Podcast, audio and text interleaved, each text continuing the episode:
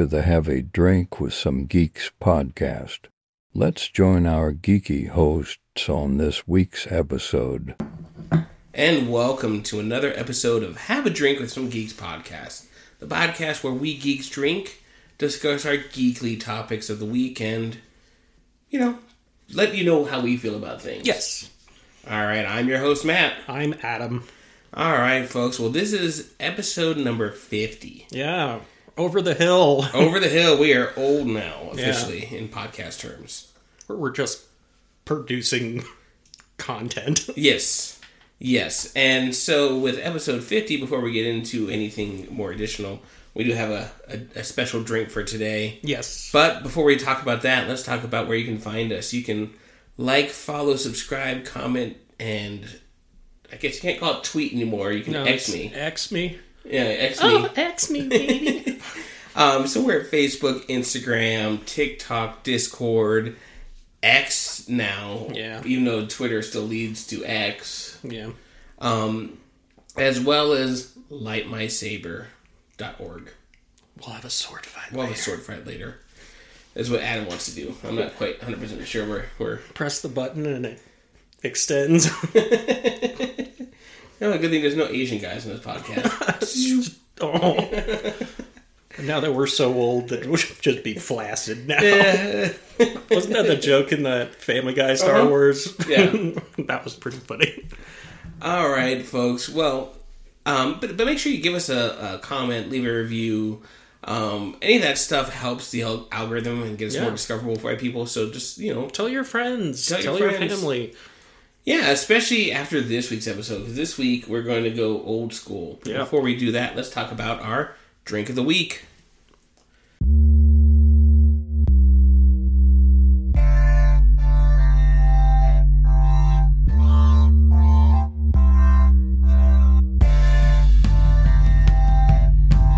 Time to grab your beverage and join along as the geeks discuss the drink of the week. Right, folks. So for episode fifty, we're bringing out some whiskey. Yes. And we are- special whiskey special for whiskey. a special show. Uh, we have the Atomic Jones Old Fashioned The, the family Jones or Automatic Jones. automatic Jones. Yeah. yeah. Sorry, Atomic, and I can't read. Um, but this, so this is a local Colorado company. They are a distillery um, and uh, cocktail restaurant here in town, and they I highly recommend Yeah. if you're in town, check them out. It's a really cool restaurant, great food, even better to drink. So yes, and so we have their smoked old fashioned today. yes, It is so it's a classic old fashioned mixed with a little bit of smokiness into it. Um, Forty percent alcohol. It's an eighty proof drink, served over ice. And Mm-hmm. Yep. so, cheers. cheers, brother. Oh, All right. Oh yeah, that's good. That hits the spot. Mm-hmm. Mm. Nothing like a good old fashioned. Oh yeah, All right, oh, folks. well, Cheryl, an old fashioned. with that out of the way, it's time to talk about our topic of the week. What are the geeks going to talk about this week? All right, folks, and this week we are talking about the OG in the room, the one, the only Star Wars, the original trilogy. yes. And so, and I think the reason we're, we're going to talk about this is- you know, when we talk about what made us geeks and, and what keeps us in fandoms, this for our childhood, I think we both can agree, is like the OG got me to be a nerd. Yeah, well, I, that's actually uh, one of my things I wanted to ask you. When did you like? When do you think you first saw? I would say I probably The original saw the first, the OG trilogy at least as early as 95, 96. Okay, Um, you know, obviously VHS era. Mm-hmm. I remember it was the special edition because every time you put it in, because you had to rewind it, there was at least 20 minutes of a documentary before Yeah. every movie. well, I think it was kind of they had. Oh, I forget what it was called, but I know when they released the original um, VHS run, you could get like uh, a documentary one that was called like From Star Wars to Jedi. Yeah. Um, and then that was kind of a lot of the behind the scenes stuff, but they kind of added them into the tapes afterwards just so people could have that um, experience. Now, they released a few versions of this on VHS. So they Yeah. had the first with the un Yes. so if the original OG version has been released um, all the way up until 96. Yes. After 96, it became these changes, which we'll discuss a little bit more Yeah, as we get they going. They also had they had kind of a stop one, like where George Lucas just went in, like cleaned things up, put some like THX sound in it, but Yeah. it was still like the original stuff. And then the re-release where George added a bunch of crap to it. Um, but yes, so I mean, I grew up watching these films. Like my dad didn't put me in front of like Disney cartoons. He put on Star Wars or Indiana Jones just because that's the stuff he liked to watch. And so if he was at home with us, we'd just be watching Star Wars. So I always, I can't even remember the first time I had even seen Star Wars because they all came out after I was, or like before I was born. So I was like, oh, I, I like these. so they they were my Disney movies. Now they are Disney movies. So how the turntables have turned the tables. And it's funny to say, you know, you know, this is a, our kids' movie growing up, along with other classic kids' movies. Off topic for ten seconds. I did make my daughter watch another movie we grew up watching a lot as kids, and that was a Goofy movie. oh yeah, I'm sure Which- that's a good one. I'm sure when Megan hears this, she's gonna be like, "Ugh," because she hates Goofy. Oh really? Yeah, I always like he Goofy. is, according to her, the most annoying character in Disney. Uh, but that had the uh, famous Powerline Yes, it song did. that's like making a huge comeback right now. Yes, it was fantastic. Yes. Yes. So All right, folks. Well, yeah. So we're talking about Star Wars here. Um, so a little bit of facts about the original trilogy. yeah. So A New Hope came out 1977. Yep. Um, George Lucas was the writer and director, and Story credit. t- yeah, Yeah. but um, yeah, this one was the the thing that kickstarted it all. Yes, and so we've got so we've got Star Wars: The New Hope, which was retitled A New Hope after Empire came out. Correct. Empire, Empire came out in eighty. yeah, 1980, and then uh, Return of the Jedi or Revenge of the Jedi, as it was Originally titled, originally titled, um, but they changed the name because they didn't think Jedi's were vengeful. But uh, that came out in 1983. Yeah. So the budget for the three movies was seventy six point five million dollars. Is that inflation? Like No, adjusted? that was okay, just back yeah, then. Back then, Okay. adjust not adjusted for inflation, but including all the re-releases and everything Mm-hmm. else, it has made one point seven nine billion. Just Yeah. these three, Yeah. not the franchise. These three. the franchise, I think Force Awakens made a billion dollars at the box office, Yes. but we're we're not going to talk about the the prequel trilogy too much or the sequel trilogy. We'd be here all day. But um but yeah, let's let's kick it off with a new hope. Yeah. So, and uh, we'll obviously talk a lot about the same um, characters over and over again and same actors, just because of Mm-hmm. um, who they who they are and Yep. what they've done. Um, so obviously, you've got the three protagonists. You've got Luke, played by Mark Hamill, Harrison Ford playing Han Solo, and the late great Carrie Fisher playing Yep. Princess Leia Organa. Yeah, I, I still miss her. She was so much fun. You should check out her books. They're like there's one called Wishful Drinking. Yes, That's a was- bonus rack. She was she was the uh, unfortunately had a lot of substance abuse issues in her later life and Being the it, having some mental illness and health issues, but funny as hell. Oh yeah, and so um, Carrie Fisher is the daughter of Debbie Reynolds and Tony Curtis. Yes, So kind of grew up in a celebrity family, and then Yeah. I think Tony Curtis left. when she was very young. Yeah, Yes, like cheated on Debbie Reynolds. yes. Which how can you cheat on Debbie Reynolds? No, no, no. Sorry, her father wasn't uh, Tony. It was Eddie Fisher. was Eddie. Fisher. Okay, sorry. That's okay. Um, but she was married to Paul Simon for a little while, Oh yeah, for a, a year. they When I say had little a. Uh, it was kind of an on and off relationship, but they were both like really, really bad for each other, according to like her her books. Um, but anyway, so those are our three characters: Luke Skywalker, Han Solo, Princess Leia. Yeah. With a fun assortment of other characters that we will obviously bring up. You've got Darth Vader, um, voiced by James Earl Jones, but not Yep. played by James Earl Jones. David Prowse. David Prowse was the man in the mask. Yes, you've got Chewbacca, played by Walt, uh, Peter Mayhew. Peter Mayhew. I was going to call him Walter Matthau. Also, rest in peace, Peter Mayhew. We lost him a while back. That was really sad. Yes. Um, you also have um, Emperor Palpatine in the second two, technically the last one originally, um, by Ian McDiarmid.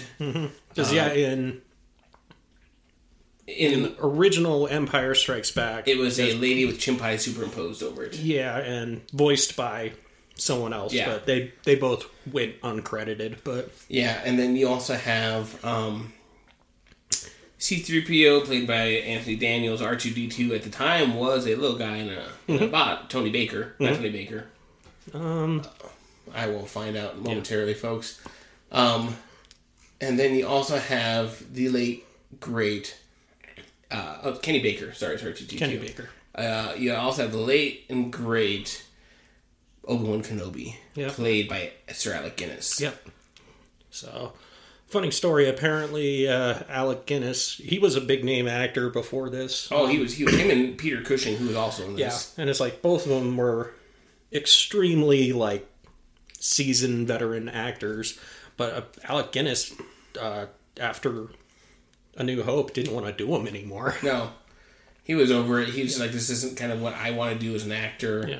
Um, but he did the other two for continuity's sakes. Um, Filmed his scenes in one day. yeah, and he also um, was very smart with foresight. He thought the movies actually were going to do pretty good, even though most people thought the films would bomb. Mm-hmm. And so he had a two point two five percent gross revenue deal with Lucasfilm for this Yes. for royalties. And so there was also very famously like like they said the studios and a lot of people thought this was these movies wouldn't really go anywhere. So George Lucas I think had a deal with the studio where he retained the merchandising Yes. rights. And the only reason they made this film, the first one, was because they had bought his option for um, a second film. This had to be the film when they did American Graffiti, Yes. And uh which is another American f- film classic. yeah. I don't With know. Some people Ford. some people like it, some people don't. Like it's a little polarizing, I Yes. think. But um I don't know. I thought it was fine. But uh yeah, so that I think American Graffiti was Harrison Ford's first Major film. major role, yeah. film and then right after that he George wanted him for this. Yes. So yeah. So A New Hope, eleven million dollars it cost to make. Ah, Eleven million seven hundred seven. Seven hundred seventy-five point eight million was the revenue on this film so far. Um, yeah, so New Hope is that classic heroes hero. journey. Yeah. Well, Sure. just the New Hope itself. I mean, you talk about it, and it's had they never made another Star Wars movie, it would have been a stand good standalone movie. Yeah. Um, the way it was built. Mm-hmm.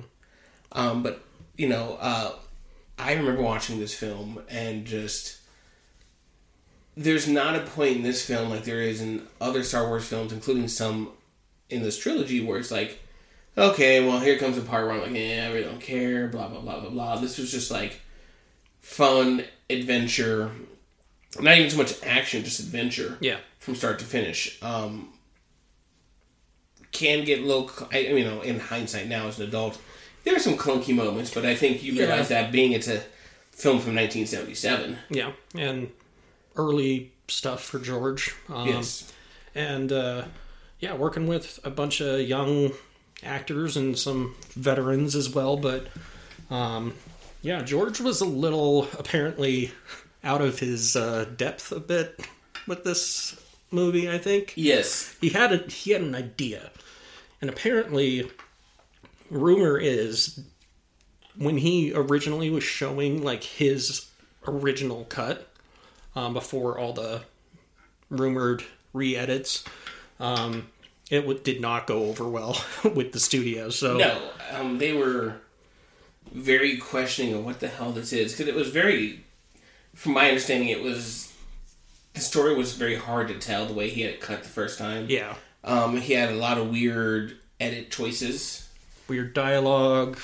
which is indicative of anything George Lucas is a screenwriter on. Yeah, I mean he's a he's an interesting screenwriter, like, but he's not a good director in my mind. Agreed. because um, he he doesn't really work with his actors Yeah. very well. And then every project he's kind of worked on, like for this trilogy, he had a writing credit, but you notice it's you have other writers. Yeah, You know, um, you Lawrence oth- Kasdan was the big one.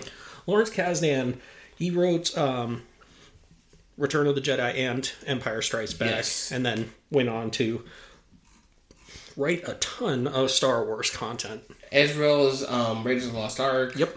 Um, he wrote uh, Force Awakens, Mm-hmm. Solo. Um, let's see, Silverado. I didn't know he wrote Silverado. Yep. If you look at his like credits, it's insane. Like some Yeah. of these uh, people that they got to kind of help the project along, um, to kind of build this world, and it's like, yeah, you have to thank George for the initial idea and initially getting it out there. Um, but I definitely think George is a much better as a writer and producer, and have other people around that can actually Yeah. like kind of say, "Hey, George, this doesn't make sense," or "This shot doesn't make sense." So, going back to the A New Hope, apparently, yeah, it was just a mess, and so they had, um, I believe it was his ex-wife Yes, who came in and re-edited the film, and that's the one we got. Marsha Lucas. Yeah. Um, and uh, so there's yeah, a lot of people say like it was saved in editing, um, saved by the story, saved by that, but not necessarily saved by George Lucas's directing. But Yes. still a great way to break in and like break us into this universe. Um, I know George is, was really inspired by the classic hero's journey or the the man with a thousand faces, the Joseph Campbell Yes, studies of kind of classic stories like mythology and that classic kind of hero doing its thing um, and learning developing even like tales of old like medieval knights and samurais. And, Yes. yes, and you know it's really interesting just how Lucas used these films as a springboard to create technologies and, and production companies that Hollywood desperately needed that he knew they needed, but Yes. Hollywood didn't. So you talk about they created um, industrial ILM, light magic yeah, and uh, Skywalker Sound. yeah Um, Skywalker Ranch came as a direct result of the profits of this movie yeah which is his ranch where he basically housed all these entities to make movies. yeah and then like this is really big puppeteering and practical effects For this film, for the first three. For the original ones, yes. So um, I actually have a copy of, on three Blu-rays of the original, like D like D upgraded Yeah, ones. before he inserted the new graphics and Yeah, the plot element of Jabba the Hutt Mm-hmm. um, in the first film, and yeah. Um, so let me let me ask you this before we dive into the next two films uh, about this film specifically. Mm-hmm. Do you think had Lucas had one of his friends direct, which he tried to do for other films, Mm-hmm. would it have been as successful? um, Or do you think this was the right circumstance for him? Everything was it was the perfect storm per se for him to make a successful film. yeah. I it's hard to say because if it is true that a lot of this was saved by editing, a more competent filmmaker may have been able to avoid some of the clunkiness. Um, uh, kind of maybe take some sort of what you call it, like uh, creative liberties with some of the script and stuff like that. So, but when it's like when George is the writer and director, he was like everyone has to say the lines exactly the way it's printed. Um, he wasn't very good at directing his actors. It's uh, the faster, more intense would be the only thing that he would say is like, "Oh, I want you to do it again, but faster and more intense." And it's like that's not as an actor, um, that's not good feedback. Um, but yeah, it, it all worked out, I guess. So it's hard to say. And not having been on set and Yeah, and not seeing a lot of that hidden, like this mysterious hidden cut that George had, and it's really difficult to say. But I know, I think Brian De Palma was one of the directors he showed, and and and Spielberg. yeah, and I think Spielberg was a little kinder, but Brian De Palma was like, "This is dog shit." but Yeah, and and so as we dive into the next two films a little bit, um, interesting trivia here on this one, folks. I'm not sure how many people knew this. So he really wanted people like Spielberg and his friends to have a a film in this franchise to direct, and so that was kind of his also envisioning was this was going to be a franchise that has lots of different visionary and directors take the helm. He couldn't because of his insistence of the opening crawl that we're all used to, but it violated the Directors Guild yeah, contract, and so because they had to show the director in the opening credits, but since he had no opening credits, they were like, "Well, we, you can't use um, members of the guild to direct your films," yeah. which Lucas was never a card carrying member of. Oh, there you go. Yeah, Wonder was if never- he is now. Mm, when's the last time he directed? Did he? He didn't direct Red Tails. He just produced it. Yeah, That I was- think that episode three was the last one he directed. But yeah, probably. I, I know apparently he has like all these projects he wants to do, but He's got tons of money to do it now oh yeah. because he is technically semi-retired. Mm-hmm. So I guess if you don't want to, you can just chill. so I guess if you're like not feeling like working, If you don't feel like working, just go ahead and retire. yeah. when Disney pays you twelve billion dollars for your Yeah. films. Yeah, so his last directing credit was episode three in two thousand five. Well, There you go. Technically, he's only directed five, six films, and four of them were Star Wars. Yep. So, um, all right. So you know, you talk about you know the original trilogy. Obviously, I think the most polarizing fan or polarizing film in the three, and tends to be a fan favorite, is Empire Strikes Back. Yes, it's got a lot darker. Um, kind of, this is like you had your big triumphant moment at the end of New Hope. Now it's time for the Empire to step in. And Yeah, they, they literally need to take back. a darker turn. And but uh, the thing I always loved about Empire was yes, the darker tone, but I also liked Luke kind of furthering his Jedi training, and um, that was always a interesting thing for me. So Yeah, it was um, definitely a. It definitely goes. I think it talks about how we as an audience view films now because you have this if this expectation that the third, the second film in the trilogy is going to be the darker, yeah, oh shit kind of film. Um, and you know when you talk about Empire Strikes Back, you definitely have that feeling and and watching it even now, but watching as a kid going, these guys could die. Yep. This there is some real peril for the characters. There's some real, um, there's a real sense of danger. yeah, Um, you know, you have that dramatic moment where Luke loses his hand. Mm-hmm. You have that dramatic moment where, and the most badass moment in the film when Han's being frozen in carbonite and Leia's like, "I love you," and he's just like, "I know." that was improvised actually. Oh yeah, um, because apparently Harrison Ford wanted to be killed off yes. in this one. he didn't want to make the third one. He wanted, and he, even in the third one, he wanted Han to die early. Yeah. And- but George was like, no, I still have things for him to do. Yes. Um, Which he finally got his death in episode six, Yeah. seven, seven. not that, that one sucked. That hit the feels. Yeah.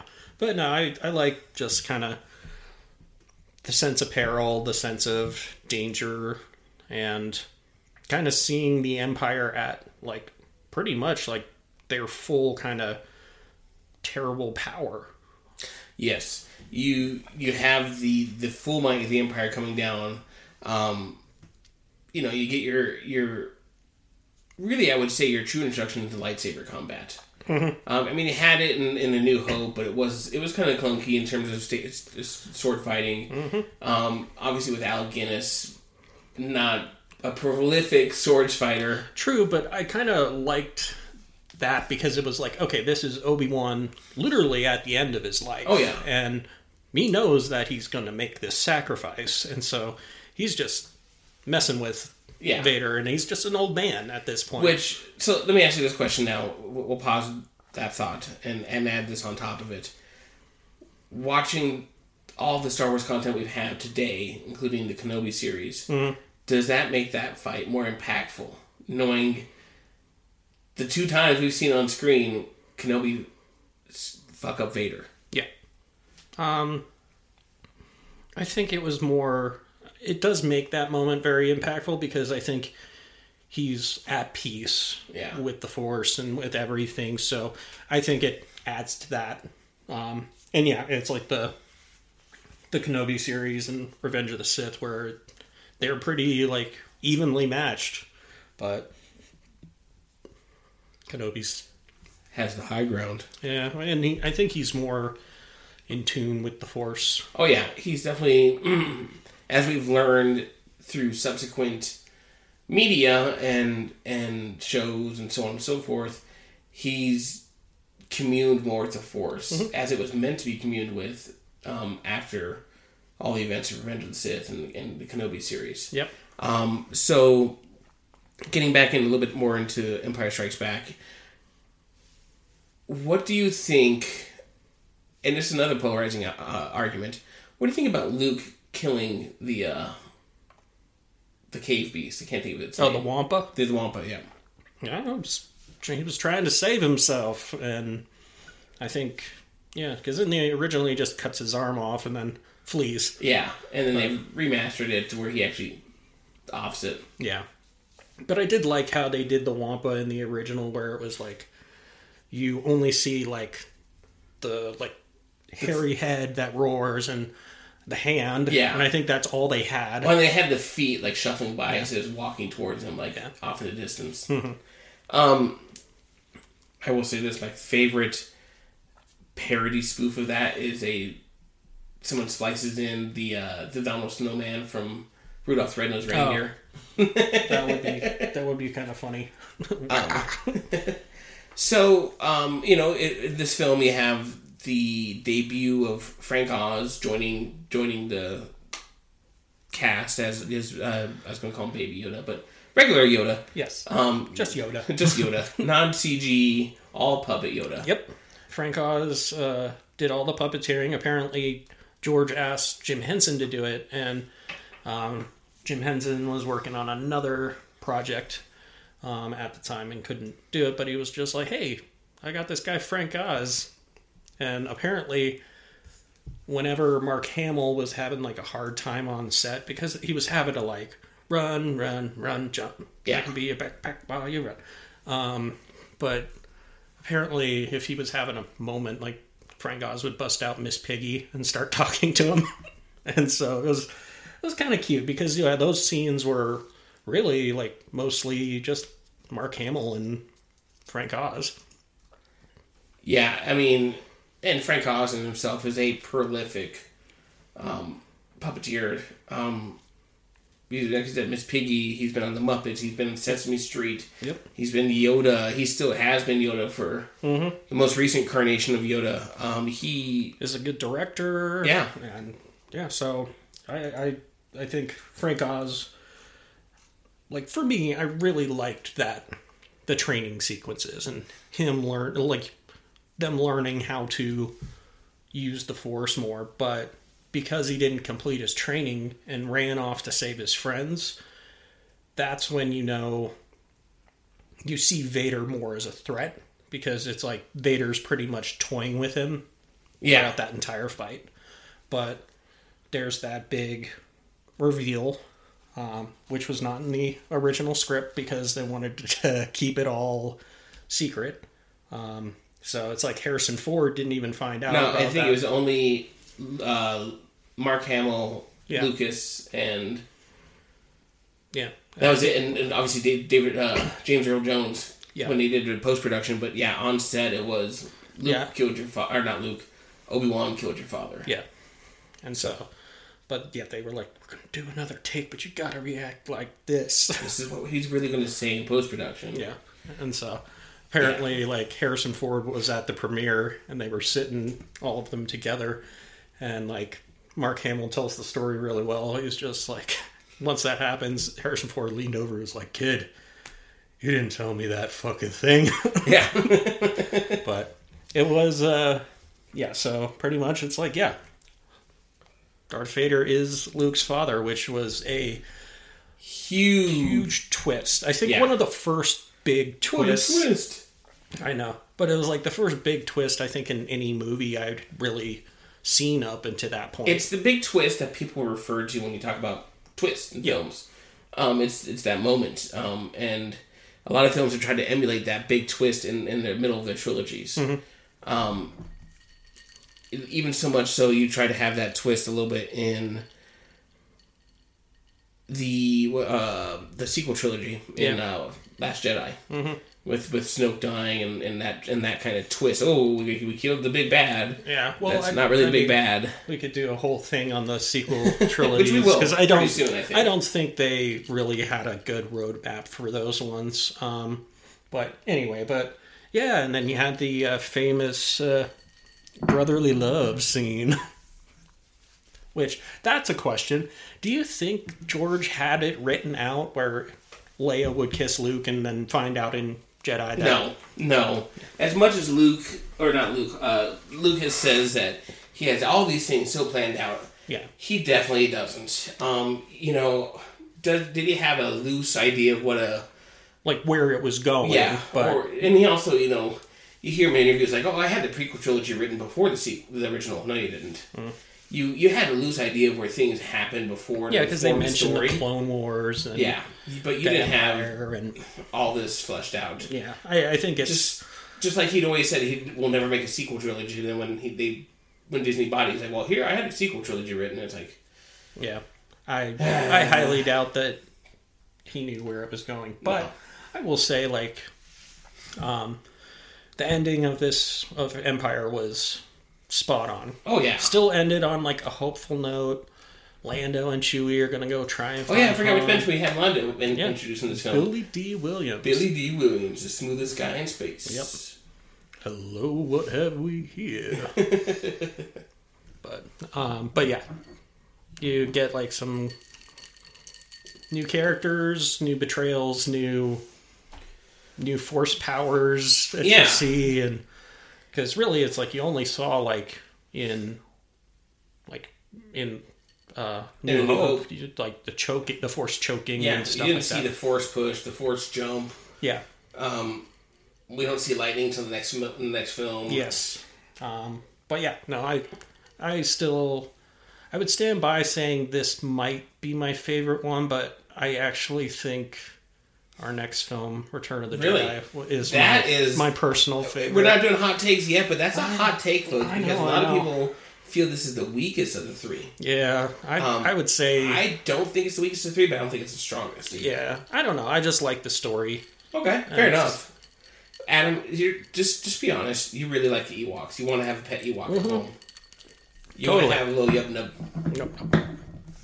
Um, so yeah, we're getting into the third film of this trilogy, Return of the Jedi. So, um, Richard Marquand is the director. Yep. Um, you've got Lawrence Kasdan back as a writing credit. Yep. Same cast. We don't really have any big additions besides in the original cuts. Boba Fett. Yes. And well, yeah, Boba Fett last one. Sorry, Yeah. Jabba the Hutt. Jabba the Hutt finally kind of makes his presence known, even though they kind of mention him in the background. In the first two, in the I have first a two, bounty yeah. on my head, and Jabba's put it there, and but um, yeah, no, it's uh this one, I I like it a lot because I feel like it's kind of brings things full circle. It did. If we'd never had another Star Wars film, it would have been a good ending. Oh yeah, As nice little a- button on this Yeah. As a consumer media, of course, we we want more. Yeah, and more, or and more. They just are, or is it like studio greed? Yeah, and that we'll get into that here in a minute. Um, so this one you've got, you know, it's obviously that harkening back a little bit to the New Hope in terms of the hero's triumph. Um, this one definitely has a little bit more of that dark tone as well because you've got Luke's temptation by the dark side. You you have that real sense of will he, won't he, you know, Can he kill his father? can he kill his father? What happens? And and here's a good what if. What if the film was written in such a way that Luke does kill Vader but takes his place? Like, do you have another trilogy of Luke now as the big bad after you see him for two and a half movies being the big, the, the big guy? yeah, Um, you know, you've got epic set pieces compared to the past few films. Oh, yeah. you're on Tatooine, you're on Endor, you're you're on the Death Star, you're Yep. Uh, on all these epic, really cool spaceships. This is the first time you really saw a lot of cool spaceships. yeah. You get to see a lot more of the rebel fleet. yeah. Like the Mon Calamari cruiser is pretty Um, cool. The B wing is my favorite. I, I do like the B wing. Um, I'm a big. when these things came out, I had the toys. Yeah. So you'd always get the thing of like, what's like what's this ship and what's the lore? Or you get like the book and you read it. Or your the new Lego sets when Lego first was starting to be part of Star Wars. or like the technical manuals. Mm-hmm. and you're, I'm like, oh, this is so Oh, cool. I remember the Hot Wheels miniatures. Oh, yeah. buy, yeah. Yeah, The micro machines. they were great, but I have some somewhere buried in, in this house somewhere. yeah, probably. But oh, oh, they are. They're in a little container with mixed with Star Wars or Star Trek micro machines, Oh. including some bronze edition ones where they just dyed in bronze. yeah, like die cast or Yeah. whatever they call them. But Yeah. uh, yeah, no, I I just liked uh, this was kind of the big a bigger expansion of stuff and um yeah the the fight on Tatooine starts off great. They rescue Han, but then they get caught again. Do you think that was all Luke's plan from the beginning? Because R2D2 always had his lightsaber Oh yeah, from the beginning. Um, and there was a there was like a cut it, a cut scene of him building it, but yeah, because it was lost obviously to the depths of Cloud City, only to be found in the next sequel trilogy. um, and now he's got a green blade, which I'm not. I, I was never a fan of him having a green blade. I I liked it one because green's my favorite color, um, but if if you look into the Star Wars lore, each color of the lightsaber is supposed to have like some significance to like what type of Jedi or Sith or whatever you are, and so I think uh, it's like they have the whatever the Jedi Guardians, which normally have the blue saber, and that's where you're like, oh, I focus more on combat. Then there's the Sentinels that normally have the yellow saber, and they're kind of the guardians of the Jedi's Temple, yeah. way. And then the if you had the green saber, you were kind of more the like more in tune with the Force and um because yeah, it's like that you find out like Yoda has a green saber and uh, in the prequel trilogy, but it I think it made sense because it, fe- it felt more like he's grown. Well, and it's and you know, and I will say it's the first time you've seen any other color besides blue and red at this point. Yeah, Because you've only seen Anakin's blue and Obi Wan's blue, and then you've only seen Vader's red saber. yeah, and so um, yeah, I just love the the set pieces that you can tell like the technology had like with the miniatures and the like kind of rotoscoping of stuff like definitely had come a lot further like you could In the see past like four years, five yeah years. Yeah because it one, came yeah. out like yeah because eighty three, so it's been six years. yeah so it was just kind of like oh yeah i love the fact that everything's bigger everything's more like Well, they had clunky. a thirty five between a thirty five and a forty two million dollar budget, yeah which is you know only four times bigger than it was the first one. true because yeah i i guarantee you yeah it's like they knew this was a franchise and it's making them tons of money Oh yeah, um, but yeah no i, I making them nineteen eighty big bucks. Yeah, and so I really I like this one. It was kind of like I said, it it felt like it brought everything full circle. I love the fact that the emperor was still like you get more of an idea that he's the one like pulling the strings and Yeah, like Vader's just the the the henchman Yeah. almost. and I think they you felt like that in A New Hope because you almost thought like Tarkin was kind of the more Yeah, um the the boss. the boss. I think even Leia says like, "Oh yeah, I see Grand Moff Tarkin's holding your leash." Yeah, well, and you, you just get that to the point where he tells Vader to drop someone, and Vader says, "Okay, yeah." Yeah. He stops force choking the crap out of. Yeah. Some- and so I liked I liked that. I liked them bringing back the Death Star.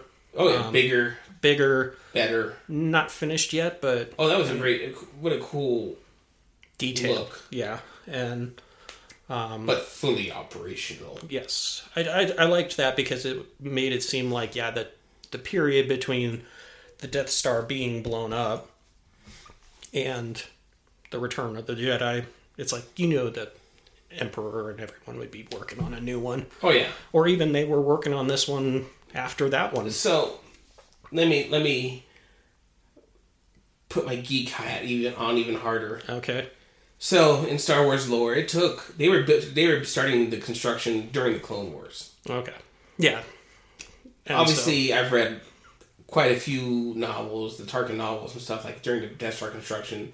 I mean, that's the whole so you think they thing. had a plan for a second one? Like, were they were they already working on it? Were Oh. they working on a fleet of Death Stars? okay. Was my question, Yeah. or were they like, "Hey, we figured out what the issues were. Let's just build it real quick, real fast. We can do this now on the cheap. Yeah. Bring in the Wookiees." Bring in the Wookiees. Yeah. Um, so of these three, you know what we talked about. Your your favorite being Return of Jedi. I think mine's still Empire. Um, and like when I say I think this one's my favorite, it's close. It's, yeah, it's one A, one B, one C kind of thing. Yeah. It's just sort of like I, I think ultimately I'd like the story coming full circle. Okay. Um, it was kind of it was a good kind of after years of watching these films. Well, for me, it was like I'd watch one, watch two, watch three, and then. But I liked the kind of the release of like hope It's again. over. Yes, We won. Mm-hmm. So, all right, Adam. Um, before we jump into hot takes about this franchise or this this trilogy of the franchise, mm-hmm. if you were to play any character in, the, in these, any of these three movies, not and we're not letting you be Han Solo why not? because we all know is the answer coming up. I can see it in your brain before you got there. I guess like growing up, I, I liked Luke a lot, but now that I'm older, um, playing uh, probably be Princess Leia. No, I'm joking, or an Ewok. But no, I I just kind of like. I've always liked Han Solo, but I think as a kid, it's like I felt more like a hero waving around my lightsaber and pretending to be Luke. So I guess I could go with Luke, but if You you, say if you say Han Solo, I'm gonna no, kick you. I was going to say I would love to be Billy Dee Williams. Oh yeah. He uh no, that's an interesting thing. Um I guess Han never knew that Lando betrayed the Empire. Nope. He gave him to the Empire and sent him and was like, Oh, my friend just betrayed me. Yeah, and then he wakes up and he's there Yeah. So and saving him on the on the skiff, on the skiff, yeah. the sand skiff. Yeah. That was also a fun little set piece. Oh yeah, That's- Jabba's palace. Jabba's, Jabba's like whatever Jabba's palace, and then the the whatever. his imperial his his yacht. or- yeah, his yeah. imperial is not imperial, but his criminal yacht. I don't know what you call it. But it was cool. Like I, I thought that was really awesome. There was just so many cool set pieces here. But um, I guess uh, I'll get into my hot take. Yeah, we can go ahead and jump into hot takes.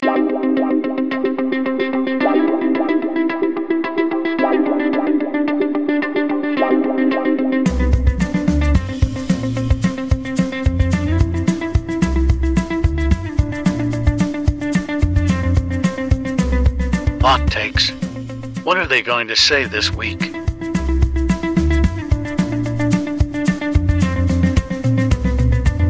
you think George Lucas had the right to change so many things about these films after the fact? or do you think these films should have been preserved as like how they originally like came out um, and then George could do whatever he wants, but it's like you can't get the unaltered versions unless you do like I did and find some seller on Facebook Marketplace that did it. But uh, what are your thoughts on that? So I, and we talked about this briefly just as we were talking about notes and what we were going to talk about in this episode. You know, I think as a filmmaker and as a creative, he ha- and and technically owner of the rights to the film, he has every right to make changes and to update and and add and and edit the films as he pleases. Um, I think some of the things you discuss in this is like the special edition where he CGs most of the, the battle scenes and the fight scenes of, um, in the in the in space as a proof of concept to say, hey, this will work for my next trilogy. Um, and I'll read you this little piece because I knew you're bringing this up, so I wanted to tell you what he thought about this. So uh, he talks about, you know, there's only going to be one final version of the films. There's only be one cut called the final cut. Um, there's earlier drafts of this, and at some point you're dragged off of the picture, kicking, and screaming. Someone says, "Okay, it's done. You can't really work on this anymore." And occasionally you can go back and cut video out of there and add audio enhancements. Uh, so what ends up being important in mind is that the DVD versions are going to look like this because that's what everybody's going to remember. Other versions disappear. Uh, there's 35 million tapes of Star Wars out there, um, and each one will last 30 to 40 years. 100 years from now, the only version of the movie that anyone's going to remember will be the DVD version of the special edition, and be able to, to uh, project it on a 20 foot by 40 foot screen with perfect quality. That's my prerogative as a director, not the studio's. Okay. Well, here's where I get in on my soapbox. Um, Okay, I let me scoot it over here. Just but um, get your megaphone. I, I do not crowd. believe that he had the right to do this because as as something that like when you put a film out there, it's out there in the world. It's the final. It's like it's its final cut. And I know like studios interfere with films all the time. I mean, like look at what happened with Solo. Look at all these other films. But I think because these films have been like ingrained in my body since I was born pretty much, I prefer the unaltered cuts. Now, that being said, I'm completely okay with George going in there like he did with the re-release of like the first re-release where he didn't add new footage. He didn't add new like CG. He just went in and kind of cleaned things up, improved the sound, like things like that. But it's he just the whole like Sy Snootles thing was like so stupid because so in the in Jabba's palace, uh, remember that little musical number at the Oh yeah, beginning? redid that one. Now, they redid it, and you can see like the actual prop of, or like the practical Muppet of Sy Snootles. Yeah, And she has this big feather in her hair. But then in this legendary edition or the final cut, they have this stupid CG like thing that did like song that did nothing, didn't add anything to the film. So why do it that like why do that? Um, also, there's a huge continuity error. Her feather's gone. and I think they even cut back and you see it uh, in the prop again and I'm like, how can someone sit there and like not notice that? You're working for hours on this silly little scene, but um, I know the there's a great documentary called The People versus George Lucas, and this is kind of the stuff that gets brought up. And the documentary is very good because it takes kind of both sides. It doesn't pick one, but my whole thing is I'm just like, why add all this clutter and this crap? Like, we we don't need it. Like I would say, clean things up, improve the sound. Cool. I want that version, but I don't want these crazy like added crap that doesn't add so anything let me ask you movie. this: just looking at some of these changes in every edition he's made.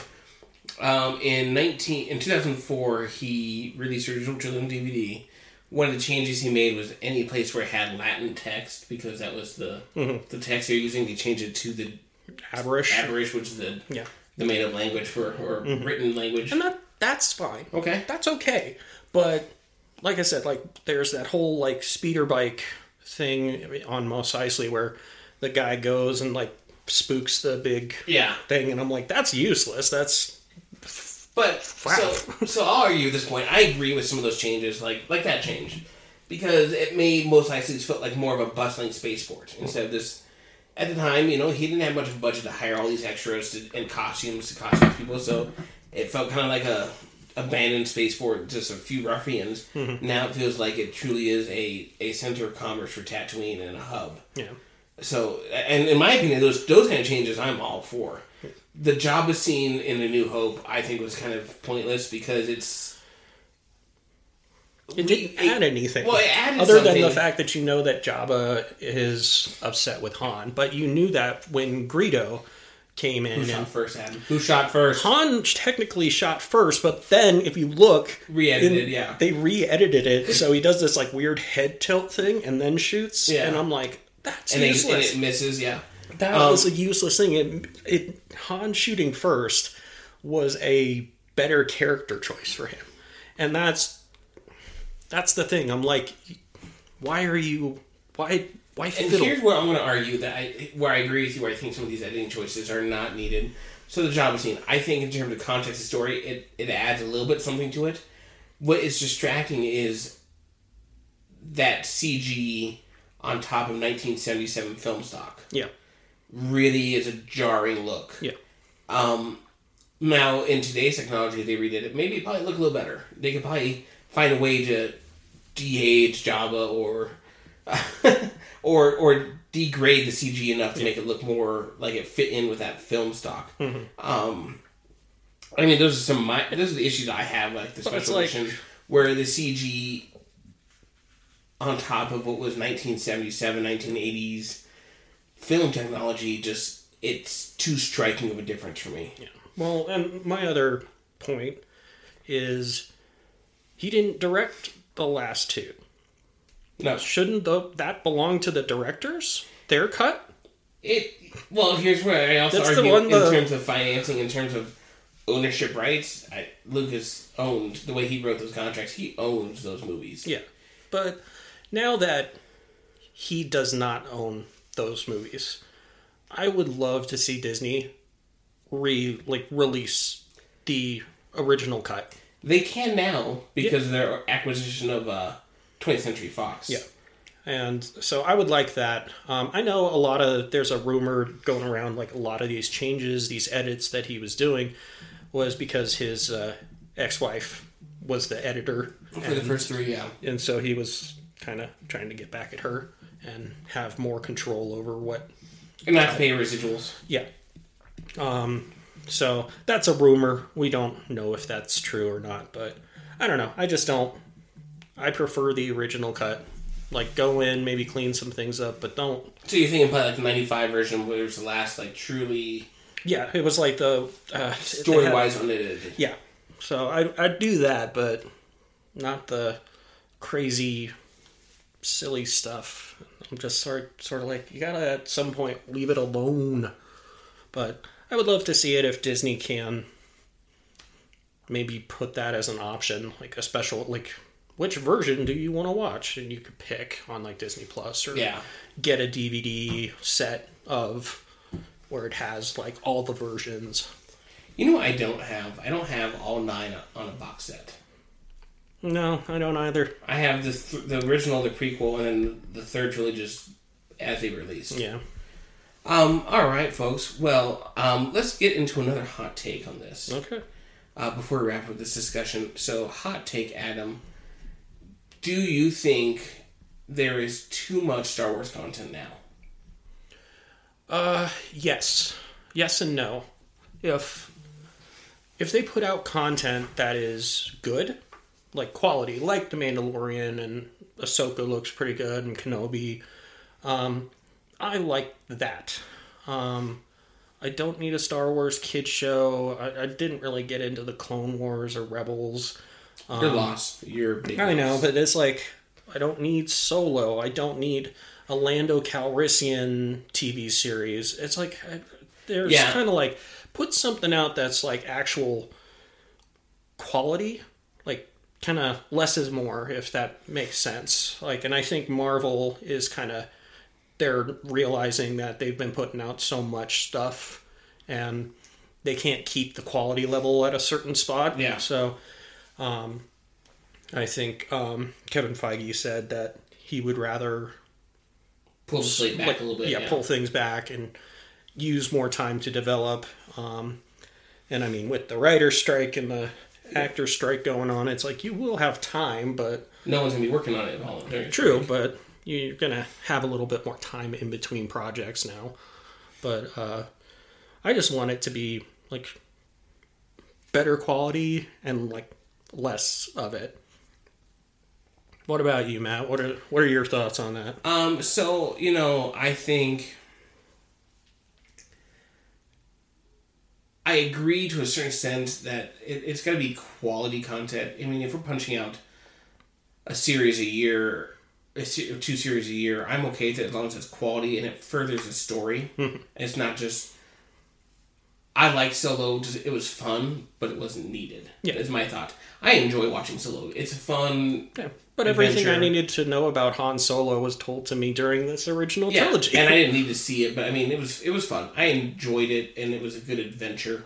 Um, I disagree with you where I think you know Clone Wars initially was kind of geared towards kids, but it Yeah. definitely but they have that up. other one where it's like the kid pilots, and that, Yeah. that's definitely the Kid kiddie. Jedi one, the, the Yeah. Tales of the not Tales of the Jedi, but Young Jedi Adventures or something. Young Jedi Adventures, Yeah. but then there's also like like first Oh, first Resistance. resistance Yeah. pilot, and it's a bunch of kids in. Yeah, that one. like, ugh. I watched a little bit of it. The animation bugged me. The animation style choices really bugged me. Yeah. Um, it really didn't further the story. It was just kind of a standalone story, which was okay. Mm-hmm. Um, but I think Clone Wars Rebels were definitely great for furthering the story of. And we we can argue this point when we talk about prequel trilogy later yeah, that Clone Wars wasn't needed, but it helped further Anakin's story. It makes his fall to the dark side much better yeah, in terms of story story choices. Rebels is great because it's that leading up to A New Hope. It definitely it led up to Rogue One. Um, Mm-hmm. I haven't finished Andor yet, so I can't I can't comment. yeah. But I hear Andor is pretty good. I, I've watched like the first three just because I haven't had time. It's on the list. Mm-hmm. Um, when you, when you have a two year old people, you have to pick and choose what content you consume, and you fall behind. And it's always Bluey. Well, it's when she falls asleep. What can I watch that I won't I will not fall asleep to because I'm exhausted. True. Um, just like I still haven't finished the Lord of the Rings series. oh, the Rings Amazon one. yeah. Oh, okay. I haven't started it. I Um, it was all right. It's I mean from what we've seen it's good, but it's one of those series where it's like I need to watch it again because there's so much that happens and so much story that weeks between episodes for me it just loses content. Um, but that's a different story for a different time. I think that Star Wars has done the right approach, backing off the movies for a little bit and, and creating some of these standalone stories that do interconnect in some in the grand universe, but we don't have to have this. Okay, we did a Mandalorian TV show and a Boba Fett, and now we're gonna have them do a movie together, and hmm. they're gonna meet Luke Skywalker in the movie, and it's gonna be before Force Awakens. We don't need that. Yeah. I'm glad they haven't made that choice yet. Hmm. Yes. yes. Yes, is the key word for any of these major make a buck franchises. Mm-hmm. Um, but yeah, that's my my opinion on that matter. Okay. All right, folks. Well, this kind of wraps up our our 50th episode. Hold on. Okay, I never have, mind. I have don't- some wrapped up. news. The Witcher, uh, The Witcher's uh, production has completely been like postponed indefinitely. There because this third season is doing so poorly, and Henry Cavill's not coming back, and everyone doesn't want to watch it anymore. Is it also because of the strike? Um, no, they they announced that before the strike was Oh. going on. So, um, but yeah, it's a rumor, but it, they're saying they're it's probably done. So I bet you they still come out with another season if they've worked on some of it so know. far. I don't know. I, don't mean, for Adam, it's done. Oh, it was done uh, when I got to this uh, middle part of this third season because I started looking at the reviews of the rest of the like last three, and they're terrible. And I'm like, well, why do I want to waste my time like watching that? I could watch something else. You gotta finish it. You got you committed. nah, I'm good. I'm good. I'll just Oh. reread the books. All right, folks. Well, that's a discussion for another time. All right. On our next geek tangent, um, Just current events. current events. Um, but before we wrap up this episode, now we've talked about uh, Star Wars, the OG trilogy for our 50th episode. Adam, it's time to give your geek wreck of the week. It's time for the Geek Wreck of the Week. What are the geeks going to recommend? All right. Well, um, I would. It, Uh, it has to be a good geek wreck. It's your Well, 50th gonna- wreck. yeah, I'm going to recommend um, the new Jedi Survivor game that came out on Okay. Xbox Series X and S and uh, PlayStation 5. Um, it's great. Great reviews. If you haven't played the first one, please go back play the first one. Um, Play it first. Yes, but uh, if you're going to do this, uh, play the first one. Uh, definitely uh, get the current generation version because it runs a little sluggish on like PlayStation 4 and Xbox One. Um, also, I think they have this like it's like the next gen edition, so it's like a little better visuals and stuff like that. But definitely check those games out. They're they're well worth it, um, especially if you like the uh, that sort of I don't know what do you call it, like the Bloodborne, Demon's Souls kind of combat where it's very hard but very rewarding once you kind of figure it out. So that's my rec. All what right. about you, Matt? Um, my rec of the week is uh, Oppenheimer. Ooh, I, I. I still want to see it. It's, I mean, it's a long movie. Yeah, three hours? Really, yeah, it's really good. Okay. Um, I mean, stellar cast, great story because it, it, a lot of people think it only focuses on the creation of the bomb, but you have to go into it, and this is not a spoiler because obviously it's historical. yeah. Um, but you have to go into this film knowing that it's going to take place as a series of flashbacks almost. Um, it talks, it's during his um, hearing to renew his security clearance um, that was ultimately denied, and the political controversy of that whole thing. Um, and it's told through that lens. Okay. Um, I will tell you a funny story about this. So we're sitting there. Only tickets we could get were for 9:45 a.m. at the AMC. Um, that were not front row, sitting together. So we're sitting there, and we're halfway back and the, towards the middle. And there's a scene where Florence Pugh is topless or, or completely naked, and then she there's a scene where she's having sex with Oppenheimer in a chair in and it's supposed to be stylistic where they're in the middle of this hearing he's talking about his affair with her and she's just going to town on him i'm sitting next to like a 10 year old kid and he's just like and the dad's not censoring or anything and i'm just like this is more awkward for me now Yeah. sitting next to this kid just like oh my god there's boobies on the big big screen Yeah. that's my my my funny take on that film. But great film. Okay. Um, if this doesn't win all the awards, I will be shocked. Yeah. Well, uh, my rec for the last episode, of the Barbie movie, um, has Crossed a billion dollars. worldwide billion dollars. Take that, patriarchy. It's the Barbie world, people. yeah. So. All right.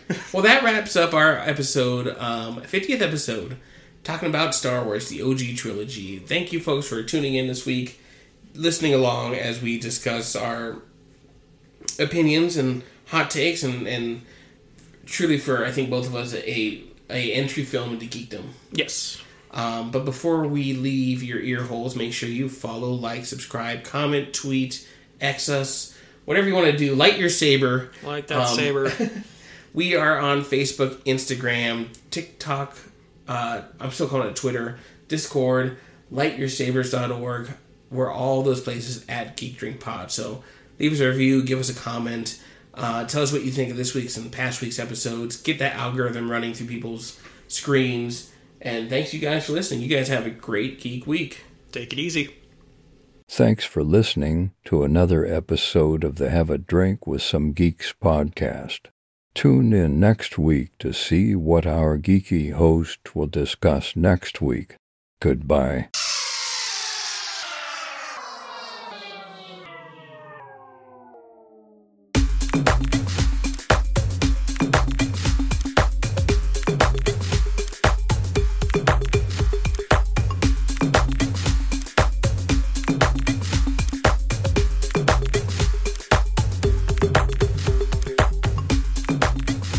Has been another episode of the Have a Drink with Some Geeks podcast. All content, copyright Geek Drink Pod 2023.